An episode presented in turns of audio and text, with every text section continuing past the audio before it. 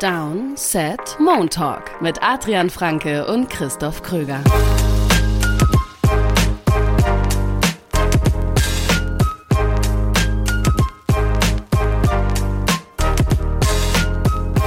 Sechzehnter Montag, Mittag, Zeit für Downset Montag mit mir, Christoph Kröger und Adrian Franke. Einen wunderschönen guten Tag.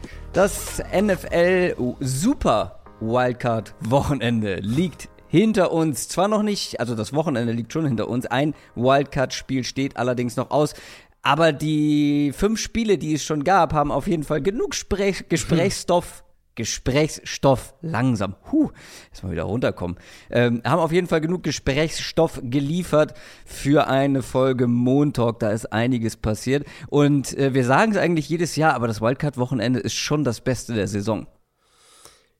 Findest du? Tatsächlich? Sportlich?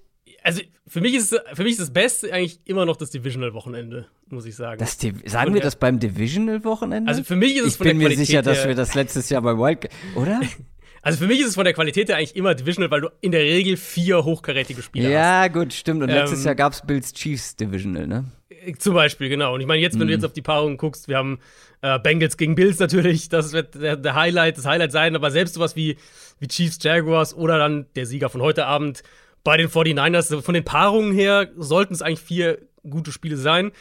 Ich muss aber jetzt sagen, für die Wildcard-Runde, ich habe da drauf geguckt und wir haben ja auch ein bisschen drüber gesprochen und habe mir gedacht, ja, es sind so, also so ein, zwei Spiele, wo ich sage, das, da freue ich mich so richtig drauf, aber halt auch so ein paar, wo ich denke, hm, das wird wahrscheinlich einseitig. Und die wenigsten waren dann einseitig. Ich meine, Chargers gegen Jaguars, das haben wir beide gesagt, dass das wahrscheinlich so das Spiel ist, wo wir uns am meisten drauf freuen. Hat nicht enttäuscht, kann man, glaube ich, mhm. schon mal mhm. sagen. Ähm, aber ja, die, ne, also Dolphins Bills, wo alle dachten, hm, ja, das wird einseitig. 14 Punkte Favorit. War dann nicht so einseitig. Bengals Ravens ohne Lamar Jackson, wo wir auch gesagt haben, ja, mit Lamar, das wäre dann echt ein cooles Spiel. So, hm, ja, äh, komm, wir sprechen ja gleich halt drüber, aber auch das war dann deutlich enger, deutlich spannender. Also ich, ich war insgesamt sehr, sehr positiv überrascht von diesem Wochenende, weil es eigentlich bis auf ein Spiel, ähm, finde ich, war es alles echt so, dass ich gesagt habe, ja krass, das war spannend, da, war, da war Drama drin, das war eng bis zum Schluss. Ähm, also gutes Wochenende. Sehr gutes Wochenende, hat sehr großen Spaß gemacht und lass uns mit dem spaßigsten Duell anfangen, zumindest aus Jaguars, beziehungsweise aus neutraler Sicht, weil das war wirklich, also das war wirklich ein, ein Comeback was es nicht jeden Tag gibt, auch nicht in der NFL. Die Chargers verlieren nach 27 zu 0 Führung kurz vor der Halbzeit mit 31 zu 30 gegen die Jacksonville Jaguars. Ja, dritthöchstes Comeback in der Playoff-Geschichte. Also, äh, da sagst du nicht zu viel, wenn du sagst, das gibt's nicht aller Tage. Mhm. Das erste Mal aller Zeiten, ist noch nie passiert, dass ein Team in den Playoffs plus fünf Turnover-Differential hat und trotzdem verliert was die Chargers ja geschafft ja. haben mit diesem Spiel. Ähm, also, wenn wir mit der Jaguars-Perspektive anfangen, ich fand es extrem beeindruckend, wie mental stabil dieses Team ist. Dafür, dass wir ja das ganze Jahr drüber sprechen, das ist ein junges Team. Das ist ein mhm. junges ein Team mit jungen Spielern in Key Positions. Das ist Trevor Lawrence in seinem zweiten Jahr als Starter nach dieser ganzen Urban Meyer Desaster-Geschichte. Das ist äh, das ist die erste Saison mit von ihm und Doug Peterson zusammen äh, mit mit eben neuem Head Coach. Also das ist eigentlich ein Team, wo ich drauf gucke und sage, die haben richtig viel Spaß gemacht. Ich meine, ihr wisst es, ich bin, ich war lange schon auf dem Jaguars und, und Trevor Lawrence Hype Train auch jetzt in, im Laufe dieser Saison. Ich war da auch recht positiv.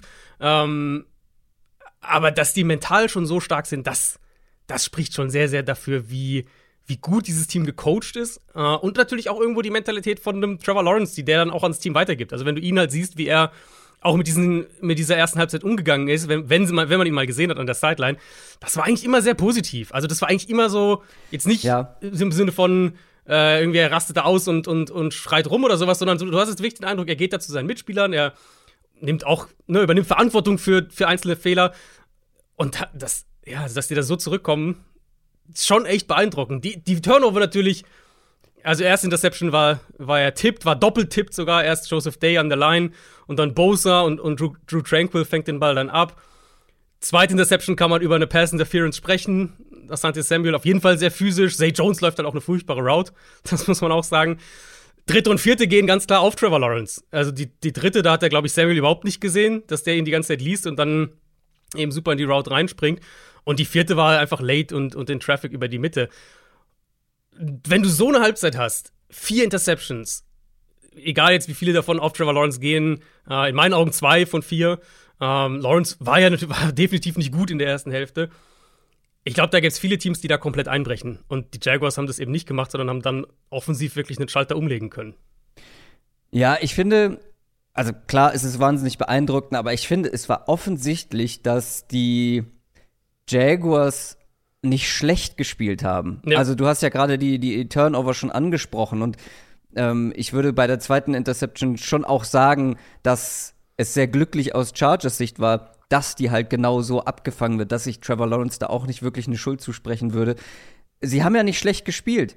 Der große Unterschied finde ich aber auch dann, abgesehen von den, von den Jaguars, dass die sich gesteigert haben in der zweiten Halbzeit, beziehungsweise einfach ähm, noch einen Tick, äh, noch eine Schippe drauflegen konnten, plus nicht mehr dieses Pech hatten, auch dieses Turnover-Pech, mhm. war, dass die Chargers einfach einen riesigen Leistungsdrop-off hatten. Weil ich habe die ganze Zeit Notizen währenddessen gemacht, ne? Und in der ersten Halbzeit, ich hatte wahnsinnig viele positive Notizen äh, bei den Chargers, was, mhm. was Protection angeht, was ja. die Offensive Line angeht, was ähm, die Coverage angeht, was Asante Samuel angeht und so weiter und so fort. Eine positiv, positiv, positive Notiz, erstmal aufwachen am Montagmorgen. Schwierig. Äh, bei den Chargers. Und dann in der zweiten Halbzeit habe ich fast hinter jede Notiz einen kleinen Pfeil gemacht, so im Sinne von, das ist daraus dann in der zweiten mhm, Halbzeit geworden. Mhm. Und jeder Bereich hatte einen massiven Drop-off, wurde massiv ja. schlechter.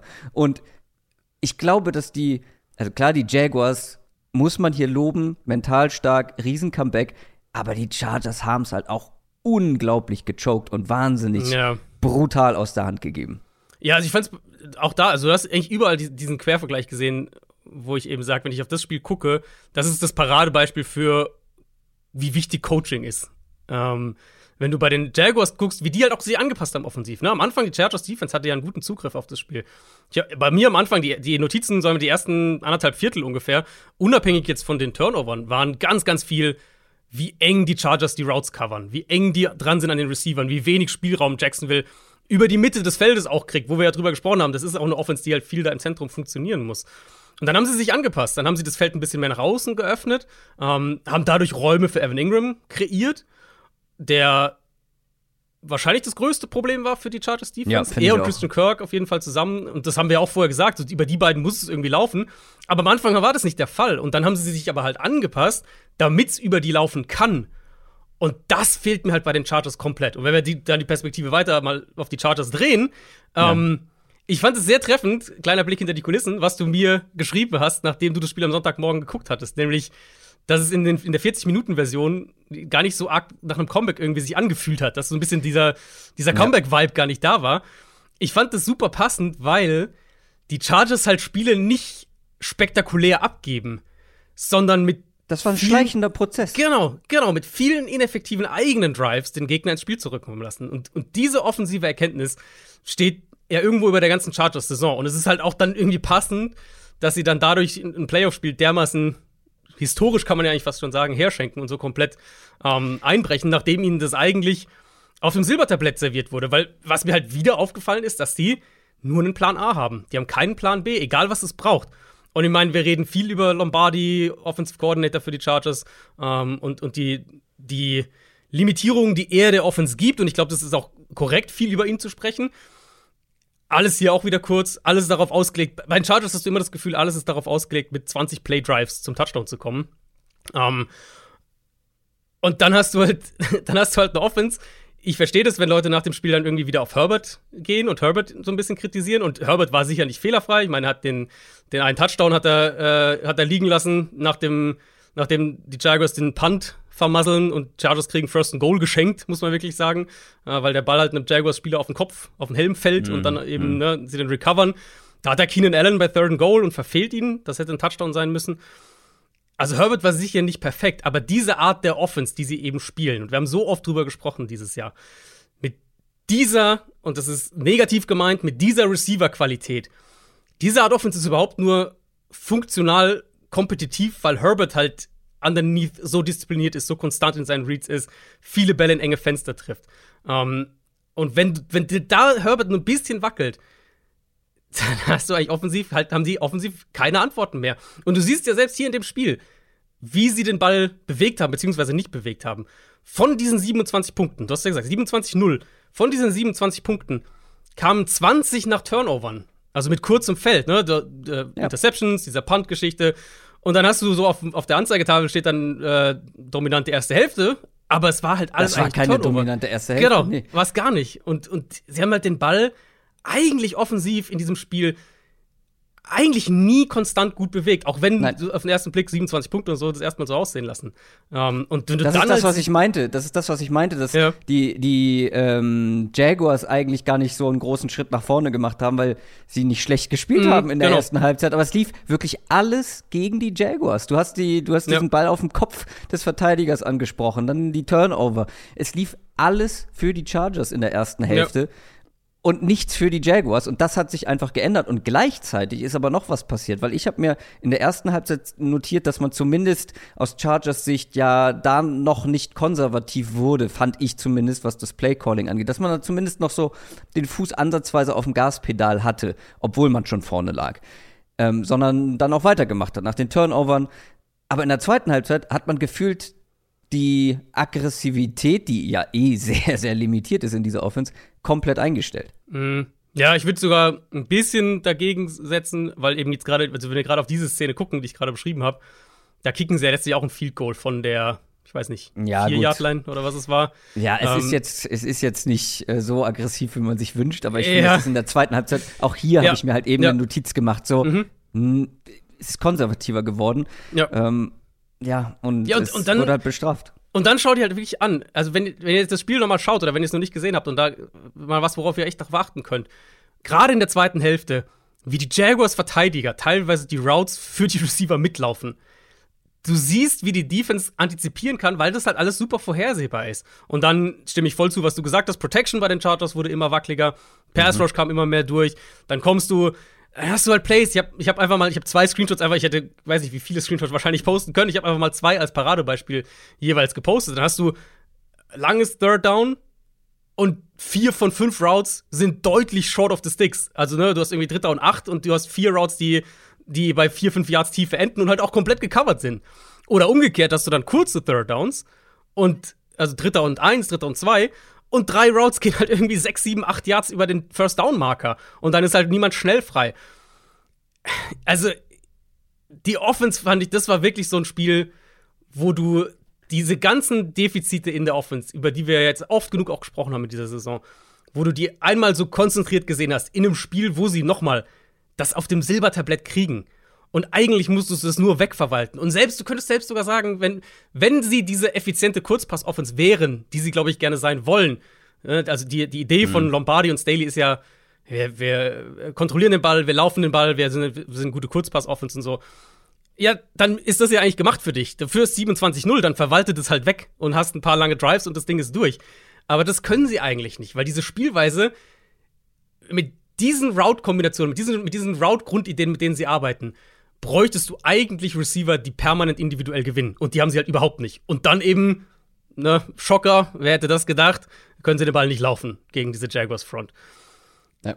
Also, ich bin aus diesem Spiel rausgegangen und, und sag, Lombardi ist für mich, das ist untragbar. Du kannst nicht noch ein Jahr mit, in diesem, mit diesem Offensive Coordinator arbeiten. Das, das geht einfach nicht. Nein. Ich finde auch Staley muss man hier ganz klar kritisieren, weil Game Management, was dieses Jahr oft bei ihm fraglich war, auch wenn sein Ruf da teilweise immer noch anders ist. Das habe ich auch gemerkt, äh, so ein bisschen in Konversationen auf Social Media die, übers Wochenende. Ähm, aber er ist halt, also er ist viel konservativer dieses Jahr teilweise geworden und er ist auch so ein bisschen in meinen Augen all over the place, was Game Management angeht, geworden. Hier in dem Fall eben dieses das Field Goal, was er kickt bei Vierter und Drei äh, oder Vierter und, und Goal tief in der, in der gegnerischen Hälfte, das Field Goal, was er am Ende versucht, Vierter und drei an der gegnerischen 22, wo sie, wenn sie da einfach, wenn sie da den Fuß auf dem Gaspedal halten und das mhm. konverten, dann gewinnen sie es wahrscheinlich. Und sie gehen aufs Field Goal, Field Goal geht halt auch noch daneben. Ja. Ähm, ich glaube, bei den Chargers muss man halt wirklich sich sehr, sehr, äh, sehr, sehr ernsthafte Frage stell Fragen stellen, was den Coaching-Staff angeht, aber auch was die Kaderzusammenstellung angeht. Ja, also ihr wisst, ich bin eigentlich großer Befürworter von Brandon Staley gewesen, aber wie Brett Coleman, glaube ich, bei Twitter sehr schön geschrieben hat, es wurden Coaches schon für weniger entlassen als das, was Brandon Staley irgendwie im Laufe der Saison sich so angehäuft hat. Und dann noch dieses historische diese historische Niederlage irgendwo, das darf dir eigentlich nicht passieren mit einem Team, das so viel Qualität hat, das so viele Playmaker hat, die dann auch ja, die meisten von denen waren fit. Weißt du, das war ja auch meine Hoffnung. Das war schon vor der Saison meine Hoffnung, dass dieses Team dann, oder während der Saison meine Hoffnung, dass dieses Team, wenn es wieder fitter wird, wenn die, wenn die Spieler zurückkommen, wie ein Joey Bosa allen voran, ähm, dass die dann einfach wirklich zu viel Qualität haben, um dann so ein Spiel gegen die Jaguars zu verlieren und das dann nach einer 27-0-Führung so aus der Hand zu geben, das wird der Rosterqualität zum einen nicht gerecht und ähm, zum anderen glaube ich, dass Brandon Staley den Chargers ganz persönlich im Alleingang irgendwo auch diese Saison verloren hat. Und nochmal, weil er letzte Woche die Starter hat spielen lassen, Mike mhm. Williams sich irgendwie, was war das, ein Wirbel angebrochen hat oder mhm. so. Mhm. Und deswegen hier nicht spielen kann. Und ich glaube, mit Mike Williams wäre das hier nochmal ein anderes Spiel geworden. Aber ja. du hast, ja. du hast über, über 60 Minuten, über vier Viertel gesehen, dass den Chargers Receiver-Qualität fehlt, genau. abgesehen von Keenan Allen und ähm, Everett, dem Tight End. Ja. Es fehlte an Receiver-Qualität und Mike Williams hätte, glaube ich, dieses Spiel. Ist, ist hypothetisch, wissen wir nicht, aber ich will jetzt einfach mal behaupten, mit Mike Williams hätten die das Spiel nicht verloren. Ja, also kann ich mir gut vorstellen. Und das geht halt in diese, in diese Kaderzusammenstellung und diese Art Offense, die sie ja spielen wollen. Schaut euch an, was sie priorisiert haben die letzten Off-Seasons sie haben die, also wenn wir jetzt auf die Offense gucken, generell haben sie natürlich vergangene Offseason ganz klar die Defense priorisiert. Sie wollten ja ein Team sein, wenn man sich anguckt, was sie zusammengebaut haben. Die wollten ein Team sein, das defensiv Spiele kontrolliert und das offensiv Spiele kontrolliert. Das ist kein Team, das so zusammengebaut ist wie die Chiefs zum Beispiel oder die Bills, wo du halt sagst, hey, wir haben einen Top 5 Quarterback, wir wollen explosive Spiele, wir wollen, wir wollen in der Lage sein, Shootouts zu gewinnen. Die Bengals ja auch ein Stück weit. Ähm, die Chargers haben dieses Team zusammengebaut, eher so ein bisschen wie das, was wir von den Packers dieses Jahr gesehen haben. Mit der Idee eben, ey, wir haben eine, wir bauen eine dominante Defense, wir müssen keine 30 Punkte jede Woche machen, wir können jede Woche Spiele 23-17 gewinnen. Ähm, und das finde ich an sich in Ordnung, wenn du so denkst. Ich würde es nicht so machen, aber ich finde es in Ordnung. Was mich halt wirklich stört, und ich habe da auch äh, jetzt in meinen Takeaways ein bisschen drüber geschrieben ähm, heute, was mich halt stört, ist, dass sie die Offense bewusst so klar auf Kontrolle ausgelegt bauen. Ne? Also, dass du einen das, das, perfekte, das perfekte Paradebeispiel ist ja eigentlich, äh, sie nehmen einen Guard in der ersten Runde im vergangenen Draft, obwohl sie, und das haben, haben das ist nicht Hindsight, das haben damals schon alle gesagt oder, oder viele gesagt, obwohl sie eben ein klares Defizit in puncto Speed und Explosivität in der Offense haben. Nehmen sie einen Guard in der ersten Runde, weil sie eben diese Offense sein wollen, die die Line of Scrimmage kontrolliert, den Ball gut läuft, den Ball sicher verteilt und halt 23, 17 Spiele gewinnt. Und diese Formel, ich finde, das muss man so klar sagen, diese Formel und diese Idee, ähm, die ist gescheitert. Und wenn du dann halt eben noch das, dieses, was du mit Mike Williams, die ganze Situation, das kommt dann natürlich on top noch mit dazu. Aber selbst Keenan Allen, Keenan Allen ist ein toller Receiver, aber Keenan Allen ist ein Slot-Possession-Receiver. Das ist keiner, der, der, der deine Offense öffnet. Das ist ein super Chain-Mover, das ist ein super Receiver, mit dem du eben Spiele 23-17 gewinnen kannst. Aber sie haben halt keine Alternative dazu. Sie haben halt keinen, ja. sie haben keinen Spieler, der mal so ein Spiel für sie komplett, ähm, ja, so, so komplett aufbrechen kann. Das fehlt ihnen einfach. Und dann, also vielleicht letzter Punkt dazu, was ich dann, je länger ich über das Spiel nachgedacht habe, ich meine, das war ja schon am Samstag, ich hatte den ganzen Sonntag Zeit, bis es wieder losging, um über dieses Spiel nachzudenken. Ähm, ich kam dann immer wieder auf diesen Punkt zurück die drei wichtigsten Leute in der Franchise, jetzt außerhalb vom Owner, der natürlich auch irgendwo wichtig ist, aber die drei wichtigsten Leute sind der Head Coach, der Quarterback und der GM. Und bei den Chargers finde ich nach dieser Saison muss man eigentlich zu dem Schluss kommen, dass sie auf wahrscheinlich zwei von drei Positionen nicht gut genug sind, weil das, das Fenster mit Herbert auf dem Rookie-Vertrag, ähm, das haben sie jetzt ja eigentlich torpediert an diesem Punkt. Also das, dieses Jahr war ihr All-In-Jahr. Und jetzt müssen sie halt anfangen zu überlegen, wie wollen wir uns perspektivisch aufstellen, wenn dann Herbert teuer wird, was machen wir mit den Receivern, die sind beide dann schon älter. Ähm, du musst jetzt eigentlich fast anfangen, dann mehr perspektivisch drei, drei vier Jahresfenster zu denken. Dieses Jahr war ihr Shot und, und ihr Plan, wie sie es machen wollten, mit diesem kontrollierenden Team, der ist einfach schiefgegangen. Lass uns noch auf die anderen äh, Spiele schauen. Da gab es vor allem drei Favoriten, die deutliche Favoritenrollen inne hatten. Die 49ers, die Bills und die Bengals. Die Bengals, die haben sich ganz schön schwer getan, mussten ein bisschen zittern, beziehungsweise sie brauchten einen 98 Yard Fumble Return, hm. um das Spiel hm. dann zu ihren Gunsten kippen zu lassen, was bei einem Spielstand von 17 zu 17 ähm, ja, passiert ist. Aber am Ende haben sie gewonnen mit 24 zu 17 und sind damit eine Runde weiter.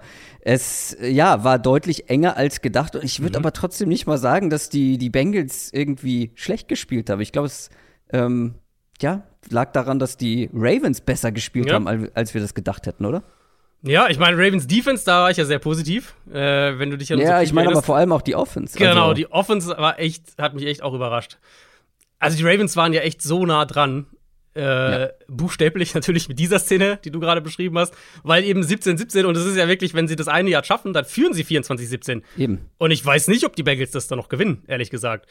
Ähm, sie haben, also ich finde, was man, wenn man die Perspektive mal umdreht, wenn wir es mal auf die Bengals Perspektive drehen, wenn du was Positives aus diesem Spiel mitnehmen willst, dann würde ich sagen, ist es für mich schon die Erkenntnis nochmal zu sehen, dass die Bengals ein relativ komplettes Team haben. Und das mhm. hat sie in meinen Augen hier auch vor einem unerwartet frühen Aus letztlich bewahrt. Weil wenn man eben sieht, okay, Ravens Defense macht denen das Leben echt schwer. Die hatten einige Mal Erfolg mit dem Blitz, Burrow auf der anderen Seite ähm, war deutlich besser gegen die Split-Safety-Looks der Ravens. Darüber hatten wir in der Preview gesprochen, dass Baltimore Cincinnati eben in der Regular Season damit Probleme bereitet hat. Burrow dieses Mal 15 von 18, 147 Yards, ein Touchdown gegen Split-Safety-Looks, also signifikant besser als in der Regular Season in, diesem, in diesen Spielen. Aber das war alles harte Arbeit, in jeder Hinsicht. Also viele Bälle in enge Fenster. Ravens haben das sehr gut gecovert, weitestgehend. Ähm, waren variabel in ihren Pass-Rushes, ne? Kriegen sie mal einen Blitz, einen Blitz mal Erfolg, dann designen sie auch gut ihre Pass-Rushers, kreieren so auch mal offene oder, oder freie Runner. Dann kriegen sie den Fumble vor der Halbzeit, gehen eben sogar in Führung. Aber halt Bengals, zum einen haben sie selbst eine gute Defense. Und ich finde, in der zweiten Halbzeit hat man das gesehen. Klar, da ist der 41-Jahr-Touchdown von, von Max Robinson, wo er halt einfach, ich glaube, Eli Apple war es, der Corner, den halt einfach erwischt. Das ist halt so ein bisschen, ich glaube, es war eine Sluggo-Route oder sowas in der Art zumindest, so täuscht an, nach innen zu gehen. Geht dann vertikal, Cornerback beißt voll auf den Inbreaker und dann ist halt offen. Das war auch übrigens der erste Ball von Tyler Huntley in dem Spiel, der weiter als 10 Yards geflogen ist. Aber danach, diese Defense in der Phase, wo dann die Offense eben den Ball nicht mehr wirklich bewegt hat. Die Bengals machen natürlich den einen Touchdown, aber ansonsten Offense nicht mehr viel gemacht hat in der Phase hast du dann wirklich gesehen, dass diese Defense halt dann das Team doch auch noch mal mittragen kann, wie wir das ja letztes Jahr in den Playoffs auch gesehen haben von Cincinnati. Ähm, und dann halt das in Kombination mit, mit Burrow, offensiv mit den Playmakern. Der Touchdown-Drive wirklich nach der Pause, ähm, das war für mich so ein, so ein sinnbildlicher Bengals Offense-Drive. Da holt Burrow einen First Down zu Fuß raus. Boyd hat ein paar taffe Catches. Mixon ist involviert. Chase hat das Big Play. Hayden Hurst hat ein Big Play. Ähm, Burrow kontrolliert den Drive auch so ein bisschen an der Line of Scrimmage das war so für mich der Bengals Drive, wo man auch gesehen hat, wie vielfältig die dich mittlerweile offensiv schlagen können. Ja. In der Summe, ich finde es aus Ravens Sicht, und ich bin da echt ja neutral, ich meine, jetzt keines dieser Teams, wo ich sage, äh, das eine mag ich mehr als das andere oder sowas. Ich finde es aus Ravens Sicht einfach schade, dass sie mit dieser Defense letztlich diese Saison und ja nicht nur hier in dem Spiel, sondern die letzten Wochen schon ohne Lamar Jackson beenden mussten, weil ich glaube, da wäre was drin gewesen. Mhm. Ähm, und gleichzeitig ist es ja so ein bisschen ein, ja, so ein bisschen ein Mini-Kosmos dieser Saison, dass sie ein Spiel verlieren, das sie sehr gut hätten gewinnen können, wenn nicht sogar müssen.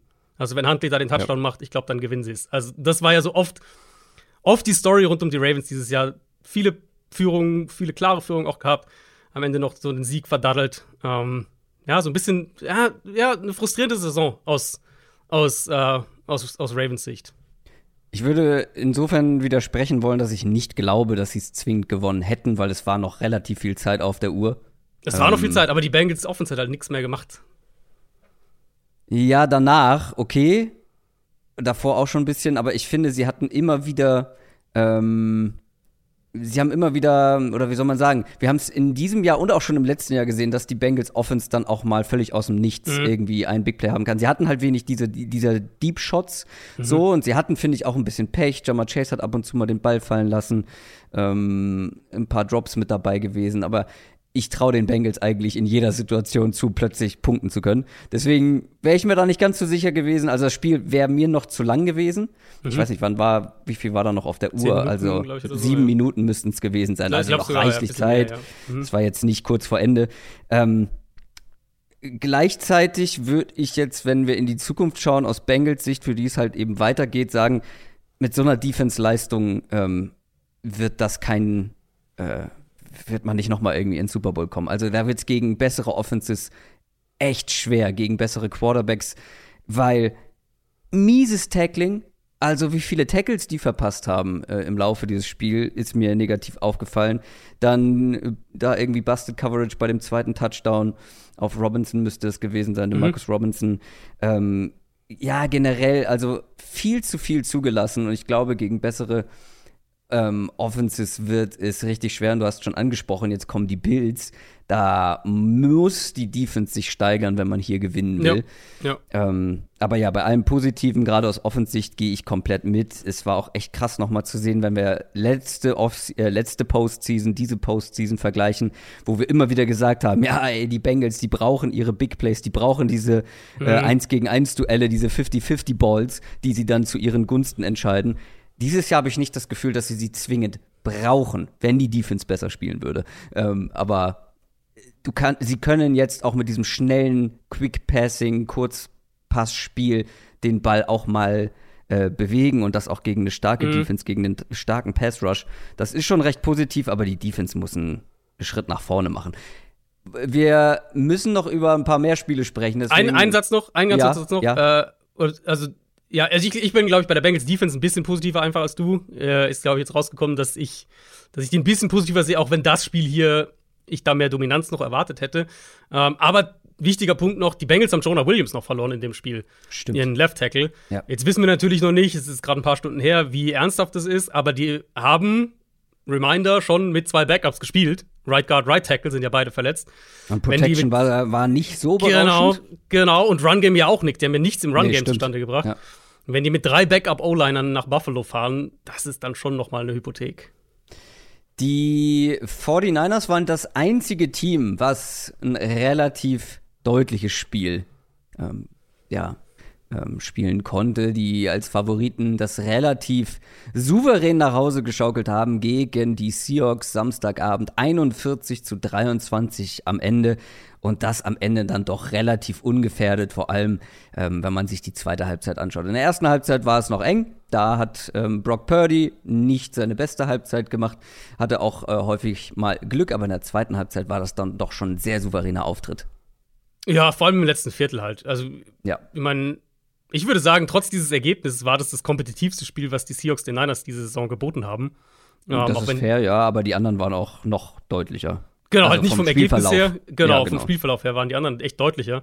Ähm, mein Seahawks haben geführt zur Halbzeit und Seahawks hatten den Ball zweieinhalb Minuten vor Ende des dritten Viertels in der Red Zone mit der Chance, per Touchdown wieder in Führung zu gehen. Das darf man ja echt nicht vergessen. Wir waren hier äh, zwei Minuten.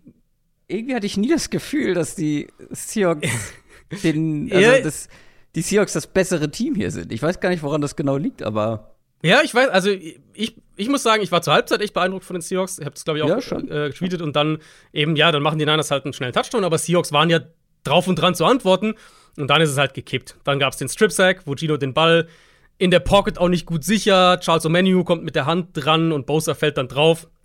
Ähm, das ja. war eben dieser Moment, zweieinhalb Minuten vor Ende des dritten Viertels. Seahawks hätten hier mit einem Touchdown in eine Führung gehen können wieder.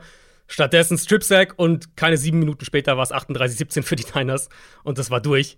Ähm, sensationelles Spiel von Kyle Shanahan, das kann man, glaube ich, festhalten. Gerade auch von den von San Franciscos Waffen im Passspiel, äh, weil das Run-Game, abgesehen von diesem, diesem langen Run von McCaffrey gleich beim zweiten Drive, wo der wirklich das komplette mhm. Feld geöffnet hat für ihn.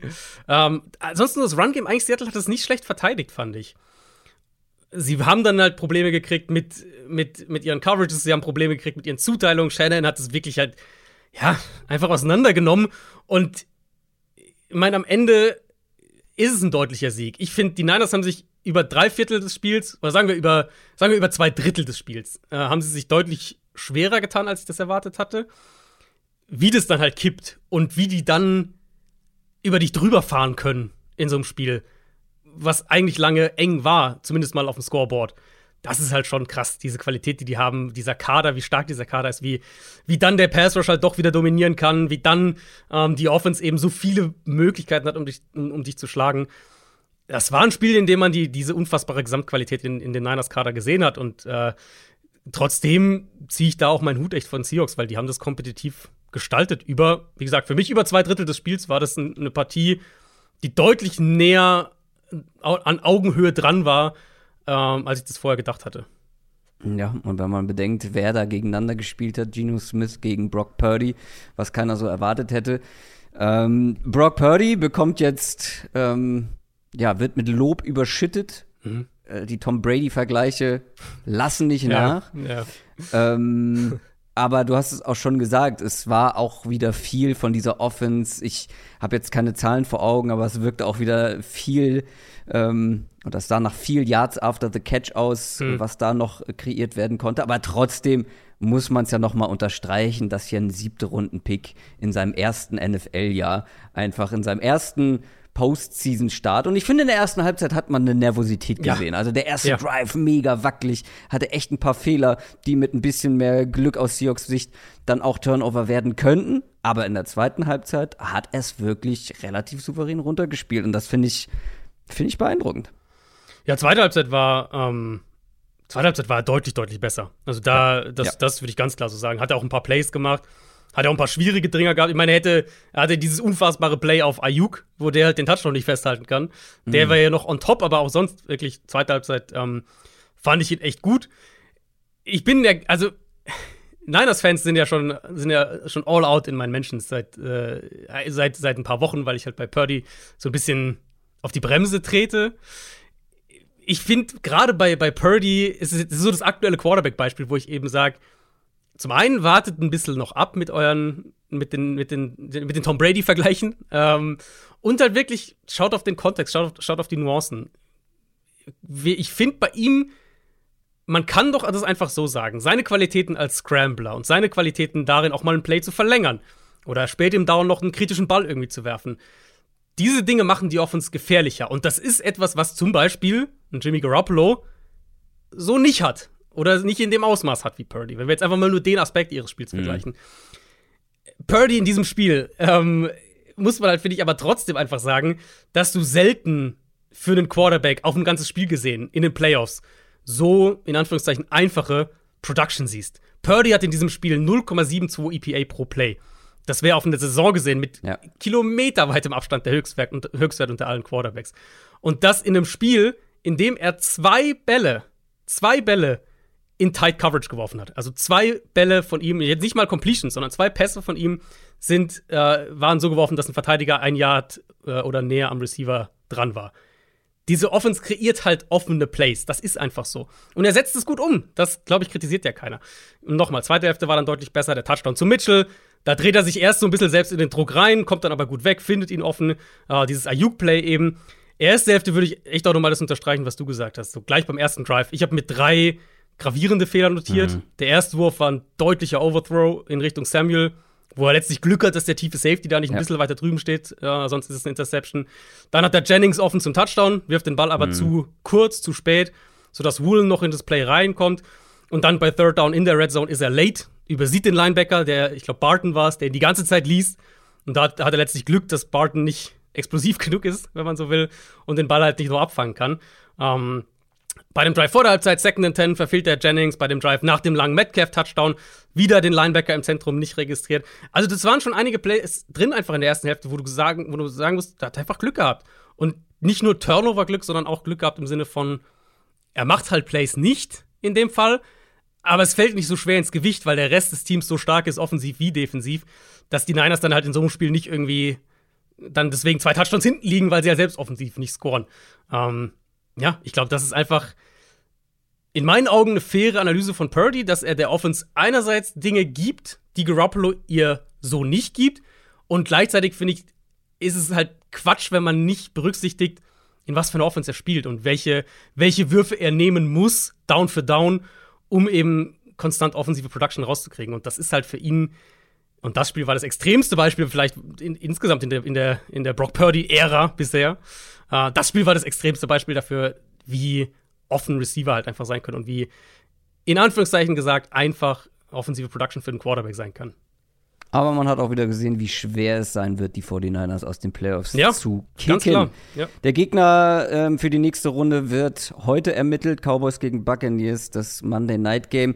Die Bills, noch ein Favorit, der das Ganze etwas spannender als gedacht hat werden lassen hm. gegen Skylar Thompson und die Miami Dolphins. Am Ende war es ein 34 zu 31 hm. und ja, die Bills ähm, haben viel dafür getan, dass die Dolphins hier äh, über 30 Punkte machen ja. können. Ja, ähm, kann man vielleicht ein bisschen kürzer trotzdem halten. Ich habe mir drei Sachen notiert, die der Grund waren in meinen Augen, warum das Spiel so unerwartet eng war. Äh, Nochmal 14 Punkte 14 Punkte Favorit. Das ist der höchste Favorit jemals in einem Wildcard-Spiel. Ähm, 14 Punkte bei den Buchmachern. Drei Punkte für mich. Ähm, Gerade eben davon ausgehend, dass sie das ja am Anfang komplett dominiert haben. Äh, erstes Viertel, 172 zu 19 Yards für die Bills. Ähm, als die Dolphins ihr erstes offensives First Down hatten, stand es schon 14-0 für Buffalo. Und das schien ja so komplett in die Richtung zu gehen, die jeder, ähm, die jeder erwartet hat. Aber ich glaube, drei Sachen eben, wie gesagt. Zum einen, ich könnte mir vorstellen, dass sie nach diesem ersten Viertel so ein bisschen den Fuß unterbewusst wahrscheinlich vom Gas genommen haben und, und so ein bisschen vielleicht abgehakt haben. Zweiter Punkt, sie hatten wieder die Turnover. Drei, äh, drei eigene, drei, ja. drei Interceptions, nee, drei eigene Turnover, glaube ich, insgesamt. Der, der ja. erste äh, beim Stand von 17 zu 3, als Allen äh, ja, so, glaube kurz vor der 50-Yard-Line tief geht, wahrscheinlich John Brown seine Route nicht vernünftig läuft, ähm, Wurf in Coverage landet. Die zweite ja. war die zu Beasley, auch jetzt kein guter Wurf. Kann Beasley vielleicht auch mehr Play am Ball machen, aber auch kein guter Wurf. Diese Sachen haben Miami in das Spiel zurückgeholt, weil das Miami wirkte eigentlich dann und dann kamen sie halt mit diesen Turnovern, haben sie neue Chancen bekommen, neues Leben bekommen. Turnover der, der, der, der zweite Punkt und dann eben ähm, Bills haben offensiv komplett ihren Rhythmus verloren und das in meinen Augen selbst verschuldet. Und damit meine ich jetzt ja. nicht die Turnover, sondern ich meine die Art und Weise, wie sie gespielt haben und wie Josh Allen gespielt hat, dass sie halt so dermaßen auf die Shotplays aus waren. Ich habe zwei, zwei Statistiken dazu, so, so zwei äh, Mark Benchmarks quasi im Laufe dieses Spiels. Josh Allen hatte eine durchschnittliche Tagetiefe Mitte des dritten Viertels, also an dem Punkt, eine durchschnittliche Tagetiefe von über 15 Yards. Das ist mehr, als Trevor Lawrence und Justin Herbert am Samstag zusammengenommen hatten. er hat elf ja. tiefe Pässe geworfen. Mehr hat kein Quarterback in dem Spiel dieses Jahr gehabt. Im vierten Viertel mit eigener Führung eine durchschnittliche Tagetiefe von über 26 Yards. Und ähm, das hast du ja auch gesehen. Also dann sie sehen dritter Aber es hat kurz. sich auch teilweise gelohnt, ne? Die es hat sich hier und Shakir, der es hat sich hier und auch gelohnt. Genau, es hat sich hier und auch gelohnt. Ähm, das, das auf Shakir, das war nicht mal so das perfekte Beispiel. Dritter und eins und sie werfen den Ball 30 Yards tief. Ja, weil sie es können. Äh, sie können es, aber ich finde, in dem Fall war der, die Downside größer als die Upside. In dem Fall, finde ich, haben sie sich selbst zu viele Drives zerschossen, weil sie dauernd tief gegangen sind es hat in dem Spiel dann letztlich sie es nicht gekostet, aber das war für mich ein Grund auch dafür, dass sie halt dann nicht, selbst als sie es dann gedreht haben, ne, dann hast, dann hast du die, die Skylar Thompson Interception in der eigenen Hälfte, kurz vor der eigenen Endzone, Bills gehen in Führung. Es fühlt sich so an, jetzt, jetzt können sie es vielleicht wegverwalten. Nee, konnten sie nicht, weil sie halt wieder dann also mit eigenem Ball wieder keine, keine kontinuierlichen Drives hingelegt haben. Ähm, und da sind sie, in meinen Augen, haben sie sich da selbst ein bisschen zu arg limitiert, weil sie ja, sind halt kein Rushing-Team. Sie haben jetzt nicht die, die super Underneath-Receiver. Äh, McKenzie war ja nicht dabei. Diese Chain, oder, nee, hat, hat gar nicht gespielt, glaube ich, gell? War, äh, war verletzt. Sie haben nicht diese, diese Chain-Mover. Beasley ist dann so ein bisschen in, die, in diese Rolle gerückt. Und das ist nicht ihr Stil und das ist auch nicht Josh Allens Stil. Und das ist okay, weil sie sind halt eine Big Play-Offense. Aber das Spiel, finde ich, hat das für mich unterstrichen, dass sie halt diesen Plan B mehr brauchen, auch wenn sie jetzt im weiteren Playoff-Verlauf erfolgreich sein wollen. Ja, und sie müssen sie müssen halt auch, also ich weiß nicht, es, sie können es, habe ich gerade so spaßeshalber gesagt, weil sie es können, ähm, aber irgendwie können sie es auch nicht, weil dafür ist die Protection zu schlecht. Also es gab das ja auch mehrere Situationen, ja, wo Allen den Ball Punkt. viel zu lange hält, mhm. weil er wartet, dass sich vielleicht tief was öffnet, sich aber nichts öffnet oder vielleicht auch, ja, noch nicht und dann halt äh, er Druck bekommt und dann gibt es auch zwei Fumbles, einer ganz klar deshalb, ja. weil er den Ball zu lange hält. Also du musst, wenn du so eine schlechte Protection hast, das Ja. irgendwie anders kompensieren. Und natürlich ein Josh Allen kann das besser als kaum jemand anderes dann eben auch zu Fuß lösen, Mhm. ähm, sich aus einem Sack auch noch rauswinden. Aber wenn es halt nicht klappt, dann kann es auch gerne mal einen Turnover geben. Und das ist dann Ja. ähm, zu gefährlich. Ähm, auf der anderen Seite vielleicht noch ein äh, letzter Satz zu den Dolphins. Ich, äh, also am Ende hatten die Dolphins natürlich auch, was so Game Management angeht, ja, war es nicht optimal, äh, keine, keine Timeouts mehr, beziehungsweise, beziehungsweise viele Timeouts dann investieren müssen, weil man nicht fertig geworden ist, ähm, sich Ja. nicht recht, rechtzeitig aufstellen konnte und so weiter. Da gab es auch viel Kritik gegenüber Mike McDaniel. Trotzdem möchte ich noch einen Satz zu Mike McDaniel sagen. Der Mann hat es geschafft, die Dolphins mit Skylar Thompson, der die letzten Wochen oder die Mhm. Offense letzte Woche, letzten Wochen mit Skylar Thompson brutal schlecht aus, hat Ja. es geschafft, gegen die Bills in einem Playoff-Spiel über 30 Punkte zu, zu coachen, äh, zu callen. Also, ähm, da würde ich jetzt mal die Kritik ein bisschen gering halten wollen. Ja, und ich kann es mir zumindest auch ein bisschen erklären. Also, wir haben das ja bei zwei Quarterbacks gesehen diese Woche. Bei den Dolphins eklatanter, aber bei Brock Purdy war das ja auch so. Die sind oft, die Niners sind oft mit auffällig wenig Zeit noch auf der Playclock aus dem Ja, Huddle gekommen. Und für mich so der, der, der Faktor, der das so ein bisschen zusammenführt, ist halt Shannon Offense, die ja Mike McDaniel letztlich auch callt, West Coast Offense, das ist komplizierte Sprache teilweise. das sind ist lange, genau, das sind lange, lange, Terms. Calls. Ja. Genau. Und dann hast du junge Late-Round-Rookie-Quarterbacks in ihrem ersten Playoff-Spiel. Da sind Nerven mit dabei. Da und wird das, vielleicht nochmal nachgefragt. genau, da wird nochmal nachgefragt oder der, der, der Play-Call im Huddle kurz äh, stockt vielleicht irgendwas kurz. Das hast du da in meinen Augen gesehen. Ich würde das gar nicht so auf Mike McDaniel. Also für mich war das nicht, nichts, was ich auf McDaniel primär schiebe. Ähm, und dann ganz am Ende diese Szene, das war ja wohl so, dass er, dass er zuerst das Signal bekommen hat, sie hätten einen First Down bekommen. Und dann haben sie dementsprechend einen Play-Call natürlich gehabt. Und dann war es aber doch kein First Down, sondern sie hatten Fourth Down und mussten halt dann nochmal alles umstellen. Das hilft dann natürlich auch nicht. Ich fand zwei, vielleicht zwei Punkte noch zu Miami. Defensiv, finde ich, haben sie sich gut angepasst. Anfangs dieser ultra aggressive Blitz-Heavy-Gameplan, wo sie ja ganz klar darauf aus waren, irgendwie Chaos zu Ja. stiften mit der Defense. Und dagegen sind ja die Shots dann gut, die Buffalo genommen hat. Ähm, ja, dann haben sie sich umgestellt und dann haben die Shots halt nicht mehr so gut funktioniert. Das fand ich positiv. Und dann muss man ja auch sagen, mit einem dritten Quarterback brauchst du eigentlich ein 1A-Spiel von deinen ganzen Stars. Und das haben sie nicht gekriegt. Der Nee, Waddle mit Drops. diesem frühen Drop, genau, Hill mit dem Drop. Dann wird Waddle am Catchpoint von Tredavis White geschlagen. Das wäre auch ein Big Play gewesen. Terran Armstead hat einen Fallstart, der, der so ein bisschen Killer ist. Also die Spieler, die das eigentlich für Miami gewinnen sollen, die haben halt am Anfang gewackelt. Ähm, und dann, als dann die Defense, gerade auch mit dem Pass Rush, den ich sehr positiv fand, die, die jungen Pass Rusher, die sie ja haben, Jalen Äh, Phillips, starkes Spiel gemacht. Genau, Phillips, Wilkins, äh, Chubb ja auch ein Play gehabt. Als die dann wieder, als die dann richtig reinkamen, wurde es dann wieder eng. Und das muss man ihnen auf jeden Fall hoch anrechnen. Das letzte Spiel, was wir jetzt noch offen haben, ist Vikings gegen Giants und es war das erwartbar enge Spiel. Ich habe die ganze Zeit fest daran geglaubt, dass die Vikings das noch gewinnen und es sah ja auch kurz danach aus. Äh, Ich hätte sehr viel Geld darauf gewettet, dass die Vikings am Ende mit drei Punkten Vorsprung oder so ähm, das knapp noch irgendwie nach Hause äh, schaukeln. Haben sie am Ende nicht. Die Giants sind weiter, 31 zu 24. Und ich finde, das, was man hier am meisten herausstellen muss, ist die Giants Offense. Das war wirklich, wir haben auch während des Spiels geschrieben, das war wirklich eine richtig, richtig starke Performance. Ich habe dich irgendwann gefragt, ich weiß gar nicht, ähm, es war, glaube ich, spät in der ersten Hälfte, sag mal, wie viele negative Plays hatten die Giants jetzt offensiv überhaupt äh, bisher in diesem Spiel? Das lief einfach das, das, also wie, eine, wie ein Messer durch weiche Butter. Ähm, richtig gut. Daniel Jones, ich würde behaupten, in Relation gesetzt, gemessen an der, an der Größe der Bühne, ähm, jetzt hier in den Playoffs, könnte das das beste Spiel von Daniel Jones seiner Karriere gewesen sein. Ja, da würde ich nicht groß widersprechen. Ich habe das ja auch getweetet gestern. Ich finde, man kann einen absoluten Case machen, und das war vor dem Sunday Night Game, aber ich finde, der, der Case könnte danach immer noch stehen, dass Daniel Jones der beste Quarterback in, in, die, in diesem Wildcard-Wochenende war. Rein von der Leistung, die an diesem Wildcard-Wochenende erbracht wurde.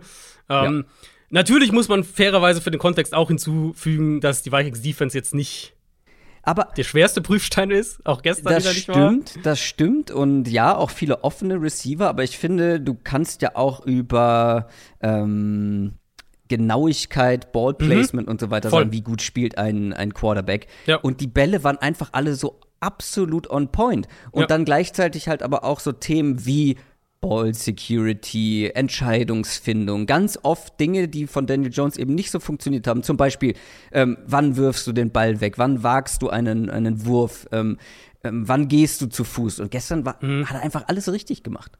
Ja, voll. Also so habe ich es mir auch aufgeschrieben. Sie haben ja auch immer, immer, wieder sind sie mal in Empty gegangen, wie ruhig er da auch spielt. Ähm, ich fand es übrigens, äh, Stichwort Empty, ja. großartig. Ich weiß nicht, war es ich weiß nicht mehr zu welchem Zeitpunkt es war. Ähm, sie lagen vorne und die sind übrigens richtig auf dem Gaspedal geblieben. Mhm. So, die, die liegen gefühlt das, fast das ganze Spiel vorne. Also, ähm, nachdem sie den zweiten Score hatten, lagen sie vorne und haben irgendwie Saquon Barkley sechsmal laufen lassen, ähm, irgendwie spät oder Mitte der zweiten Halbzeit. Und sie bleiben einfach auf dem Gaspedal sind vorne, kommen raus ähm, in, in, einem Drive relativ spät im Spiel und gehen direkt in Empty. Hm. First Down. Ja. Sie, alle anderen würden hier wahrscheinlich erstmal laufen. Zeit hm. von der Uhr nehmen, paar Yards machen. Nope, ja. Empty. Ball werfen. Zack. Also Play, nicht nur Daniel Jones, sondern auch das Play Calling und wie das Ganze geschemt war, ähm, Ast reingelaufen. Absolut. Und die Vikings haben ja tatsächlich auch das gemacht, wo wir in der Preview drüber gesprochen hatten, nachdem sie in dem Regular Season Spiel gegen die Giants ungewöhnlich aggressiv waren und dafür verbrannt wurden, war es halt hier wieder viel sehr statisch, sehr abwartend, sehr passiv, wenig Blitzing, wenig Aggressivität, wenig Man-Coverage.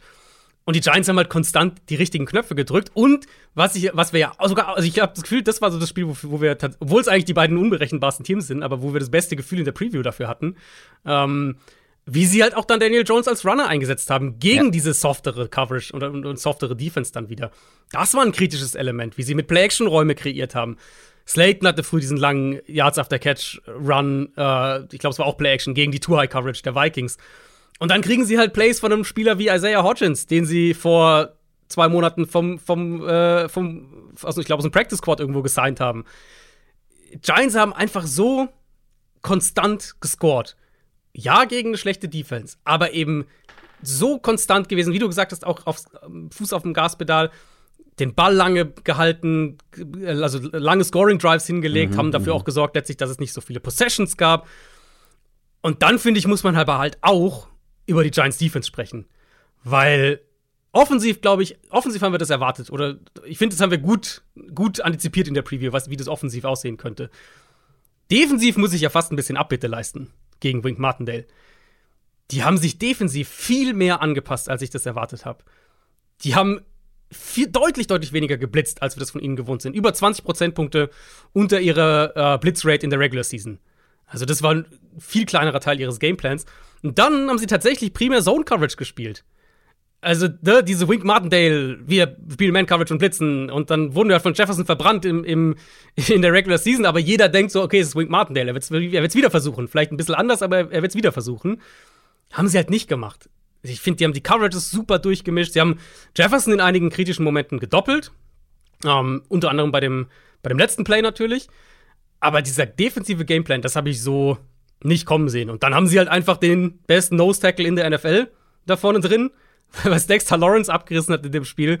Das war absolut sensationell. Und äh, das hat es ihnen ja auch erlaubt, mit den Blitzes so ein bisschen selektiver zu sein. Also, ja, offensiv hat es mir unheimlich viel Spaß gemacht, den Giants zuzugucken. Defensiv haben sie mich wirklich überrascht. Und diese Kombination, glaube ich, jetzt sind sie in der nächsten Runde spielen gegen die Eagles, haben nichts zu verlieren. Ähm, ja, also das ist, ein, das ist wirklich so ein Team, wo ich sage, das macht einfach Spaß. Und das eben trotz in mehreren Bereichen limitierter Qualität. Ja, und das muss man noch mal doppelt unterstreichen, mit was für Receivern sie wieder gestern performt haben. Mhm. Ähm, ja, absolut stark und Riesenrespekt an Brian Dable allen voran, weil ich glaube, ja. ähm, also ich lehne mich jetzt einfach mal aus dem Fenster, was der aus diesem Kader rausholt. Und das, ist, das ist ja immer, was ich sage. So, wie ist die Kaderqualität? Wie schätzt mhm. man die mhm. ein auf dem Papier? Und was holt dann ein Coach raus? Und hier ist es weit über dem, was ich erwarten würde oder ähm, für erwartbar halte. Und ich würde mich jetzt einfach mal aus dem Fenster sehen. Ich glaube, mit Brian Dable sehen wir hier einen Head Coach, der so ein richtig, der, der so eine richtig lange Headcoach-Karriere noch in der NFL hinlegen kann, jo. wenn er da weitermachen kann. Aber das ist schon aller Ehren wert. Ähm, die Vikings werden wir häufig genug noch in der Offseason hm. besprechen, weil die haben es, ich finde, ja, man muss die Giants Defense auch loben, aber gleichzeitig finde ich, hat die Vikings Offense auch, ähm, auch Kirk Cousins dann in der zweiten Halbzeit, ja, zu wenig richtig gemacht. Die Line, sagen. ja, die Line war halt auch, Die er war halt super viel unter Druck. Ähm, Ja, aber auch dann, also in den, du kannst nicht, wenn du, wenn du wirklich einen so einen herausragenden Playmaker Mhm, hast und ja, mhm. die Giants haben ihn gedoppelt und das hat auch vorher ja äh, zu einigen äh, Yards geführt, dass die Giants ein bisschen overpaced haben, was Justin Jefferson ja, angeht, weil dann TJ halt so Leute, war genau, Hawkinson war Ja. plötzlich äh, relativ häufig frei, Thielen hin und wieder mal frei, KJ Osborne, ähm, die Giants haben sich halt komplett auf Jefferson fokussiert und das hat dann in der zweiten Halbzeit sehr gut geklappt. Aber gib Jefferson die Chance. Gib vor allem Ja. Jefferson die Chance, wenn du, was war das, Dritter und Acht, das letzte Play quasi der Vikings. Vierter, Äh, Vierter und Acht, ja. Äh, Vierter Down. und Acht natürlich, Vierter und Acht. Ähm, Mhm. Und dann wirfst du den Ball zu kurz, also vor dem First Ja. Down F- auf, fünf auf Yards Hawkinson. oder irgendwas, fünf, sechs Yards vor den- Nachdem also, du wie oft in dieser Saison schon die Erfahrung gemacht Ja. hast, Jefferson gewinnt auch nahezu Ja. unmögliche 1 gegen 1 Situation. Gib ihm eine Mhm. Chance, anstatt den Ball zu kurz vor das First Down, Ja. vor den First Down Ja. Marker äh, auf dein Tight End zu werfen. Also äh, da lief halt auch dann hinten raus ähm, ja. vieles dann nicht mehr War rund bei den Vikings, aber ja. Also war natürlich direkt Druck auf Cousins, das wäre schon ein schwieriger Wurf, aber ich habe genau das gleiche auch gedacht, weil wir ja auch über diese Entwicklung gesprochen haben im, Lau im Laufe der Saison, dass sie halt Cousins am Anfang der Saison so komisch konservativ war, sehr, sehr ne, eigentlich ja schon ein Quarterback, der auch den Ball tief wirft, zumindest wenn es im Play-Konzept drin ist. Und er dann halt angefangen hat, in der zweiten Saisonhälfte viel mehr diese 50-50 Balls auf Jefferson zu werfen. Und in dem Spiel hätten sie es gebraucht. Jefferson hat Ja. die Statistik gestern gesehen. Vier Receiving Yards in der zweiten Hälfte und ich glaube, kein Target im vierten Viertel, wenn ich es richtig Ja, gesehen habe. das Das kann nicht sein. Das darf Das kann, also, nein. das Du musst es sein. zumindest versuchen. Ja, genau. Das darf nicht sein. Und dann, ähm, ja, irgendwie, irgendwie ist es halt eine Niederlage, die zu dieser Vikings-Saison passt, ne? Äh, 11 Ja. und 0 in One-Score-Games in der Regular Season. Erstes 13-Siege-Team aller Zeiten mit negativem Point-Differential. Ja. Und das erste One-Score-Game, das sie verlieren, kommt dann halt in den Playoffs. Ist natürlich einerseits irgendwo bitter, aber irgendwann musste sich das mal wenden. Klar. Und die Natürlich. Vikings, die Vikings letztlich waren ein Team für mich, im, wenn ich jetzt die, die wahre Leistung einschätze, ein Team für mich im oberen Liga, in der oberen Liga-Hälfte so, wenn wir es in Drittel unterteilen, unteres, äh, unteres, hinteres Ende des obersten Liga-Drittels, bisschen kompliziert gesagt. Ähm, aber halt so, so das Team 8, 9, 10, 12, irgendwo in der Range. Ähm, mit Ausreißer nach oben. Und die Ausreißer nach oben kamen halt vor allem, wenn Justin Jefferson Spiele an sich gerissen hat. Und die Chance haben sie sich hier gar nicht Halbzeit gegeben. danach aus. Genau, und, und dann haben sie sich diese Chance hier gar nicht mehr gegeben. Und die Giants Genau. haben in einem Spiel zweier Teams auf Augenhöhe, was wir ja vorher auch so gesagt Ja. haben, dass die, die sind viel näher beieinander, als der Rekord vermuten lässt, waren die Giants gestern auf insgesamt gesehen das bessere Team und haben verdient gewonnen. Absolut. Gleichzeitig wäre ich aber, also du hast ja den Giants-Fans gerade ein bisschen Hoffnung gemacht, dass das noch weitergehen kann. Da würde ich ein bisschen auf die Bremse treten wollen, weil, wie du schon gesagt hast, das war ein Duell auf Augenhöhe. Mhm. Und diese Augenhöhe wird jetzt nicht mehr so oft stattfinden, vor allem nächste Woche nicht. Und da bin ich dann Richtig. etwas skeptischer. Ja, absolut. Aber es ist halt so dieses, wir haben jetzt nichts mehr zu verlieren. Ja, Mal gucken, wie die Eagles so aus der jetzt mit Pause zurückkommen. Mal gucken, wie fit Jalen Hurts wirklich ist mit der Schulter. Ähm, ja, wer weiß, was da geht. Okay. Adrian macht Hoffnung, ähm, ich mach Feierabend. Adrian auch. Ähm, das war äh, Downset Montag für diese Woche. Wir hören uns am Donnerstag wieder mit unserer Preview auf die Divisional Round. Habt bis dahin eine schöne Woche. Macht's gut. Tschüss. Ciao, ciao.